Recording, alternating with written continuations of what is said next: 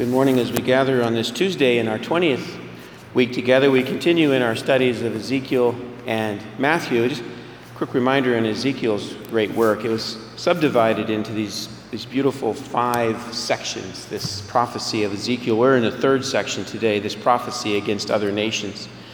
And he's speaking as we pick up with the prince of Tyre.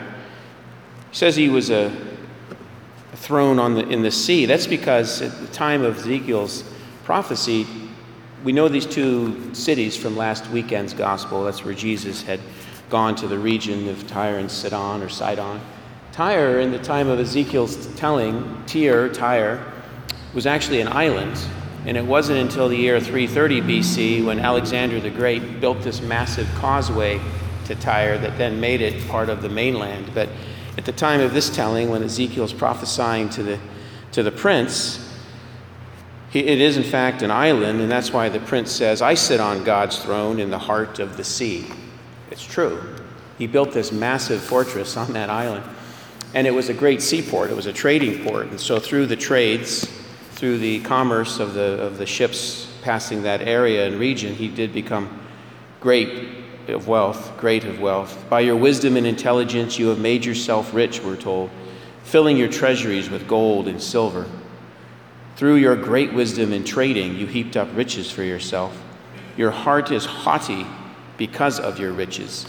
And then Ezekiel goes on to tell him, and yet a sword will pass through your fancy robes. You will be killed here in this great throne of yours, this godlike existence you think you have. You will be killed by foreigners, and that in fact does happen. This prince of Tyre does find his demise by invaders years later. They shall thrust you down into the pit. You shall die a violent death in the heart of the sea. And that does happen. Again, our theme from Ezekiel, constantly as it is with all the great prophets, God's will be done. Independent of human or woman, of man or woman's uh, independent thinking, it's God's will be done in all things. Which takes us then to Matthew, our study in Matthew, the, the event that's just happened. We pick up in the narrative uh, in the 23rd verse, then Jesus said to his disciples, as you heard us begin, Amen, I say to you, it will be hard for one who is rich to enter the kingdom of heaven. That's just because this young man has come to him. You can imagine uh, someone in our contemporary society, an inventor of a great technology, the owner of a patent, owner of great wealth, has come to him and has amassed this fortune, amassed this worldly fortune, and says to him, Lord, uh, what is it I must do to enter the kingdom of heaven? I keep all the commandments. And then this individual, this rich young man, cites his adherence to the Deuteronomic Code, the Ten Commandments. I honor my parents, I keep the Lord's day, I, I, I, I follow the commandments. And Jesus said to him, If you wish to be perfect, go sell what you have and give to the poor, and you will have treasure in heaven. Then come, follow me. When the young man heard this, Matthew tells us, when the young man heard this statement, he went away sad for he had many possessions. Perhaps there's some lessons we can take from this dialogue, both Ezekiel to the prince and our Lord and Savior to the rich young man, and then immediately to his disciples who he begins to teach. Money, as we have heard many times, does not buy happiness. What, what resources do is give you access. It doesn't give you happiness. What it does do is give you access, and in some, in some way, with that comes freedom, freedom of choice. So you have access to health care. You have access to where you choose to live. You may have you know, access to where you may take a holiday or choose to have a holiday if, you, if you're able to do that. You, you have access to education. You have access to opportunity. That's what wealth gives you is access to opportunity, but it doesn't guarantee happiness. I used to work in an industry that had individuals within it based on their position or uh, rights through patent uh, became uh, wealthy beyond imagination, literally billionaires, billionaires. And there were many multimillionaires. But they, they weren't necessarily more or less happy than the other coworkers I worked with. They were they had the same frustrations. They get mad at traffic. They had they had issues in their family, they had health concerns. They had the same challenges we all have. That money didn't make them happy, it just gave them more access to different opportunities and experiences on the earth. The one access money cannot grant you is access to eternal life. It can't do it. In fact, what we're told from Scripture and what we know from our own study of the Word and, and the teaching of our faith is that what it can become is a distraction. So I wanted to offer this observation uh, wealth nor poverty is a guarantee of eternal life. Neither wealth nor poverty is a guarantee of eternal life. Amassing great worldly wealth does not guarantee one's eternal life. Remaining perpetually poor when one has the ability not to be a dependent, or especially when one has children and make, main, maintains a state of impoverished living and those children suffer from it, that's equally irresponsible. So, neither amassing great wealth nor remaining in perpetual poverty, especially when you have your own young ones, that's not honorable. That is being a burden to other people when one need not be a burden. So, neither of those extremes guarantee someone a success or eternity to eternal life. What our Lord's trying to teach us when He tells this young man, if you wish to be perfect, go sell what you have, is to recognize where your focus and focus in life and security lies. It's in the saving grace of our Lord, it's in God's promise for the human family. It will be hard for one who is rich to enter the kingdom of heaven. It's because sometimes through the amassing of wealth, we become self reliant.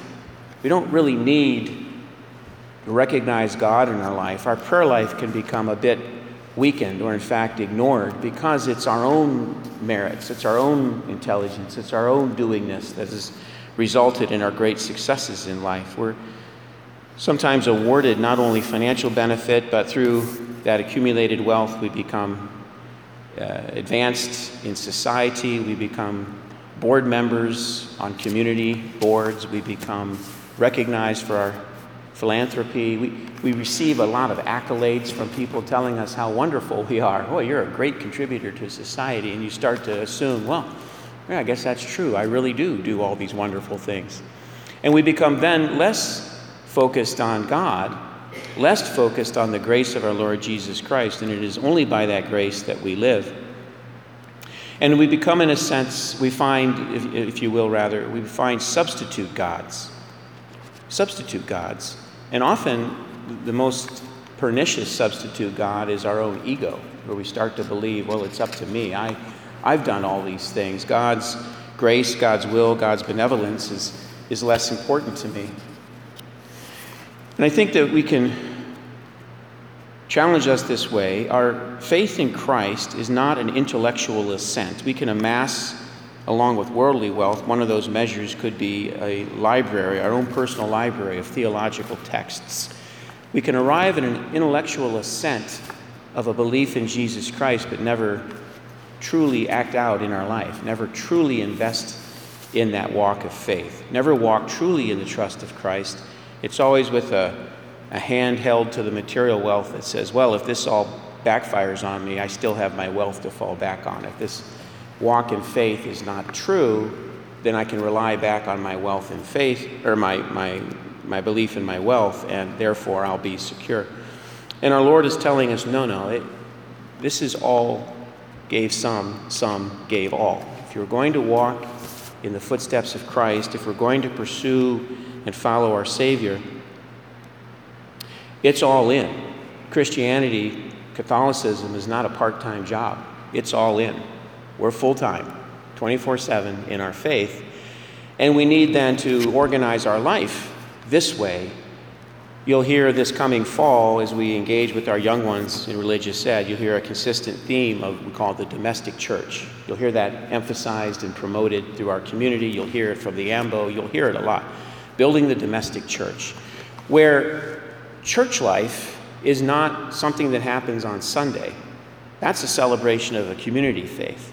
Church life happens at the breakfast table and in the evening and throughout the evening and throughout the day, where the parents become the primary catechists, and we, the church, have a big responsibility to equip the parents with the tools to be those catechists so that the pie chart of life that has the day and the week and the month partitioned into various interests sport, study, community events, chores, those things, that pie chart of life. And for us as adults, the same way our work life, our spiritual life, our family time, leisure, that pie chart of life, at the center sits our walk in faith. It's not one of the segments of the pie chart, it is the pie chart through, in which everything else fits. Our walk in faith fits, or our, our, our, our various interests in life fit into our walk in faith.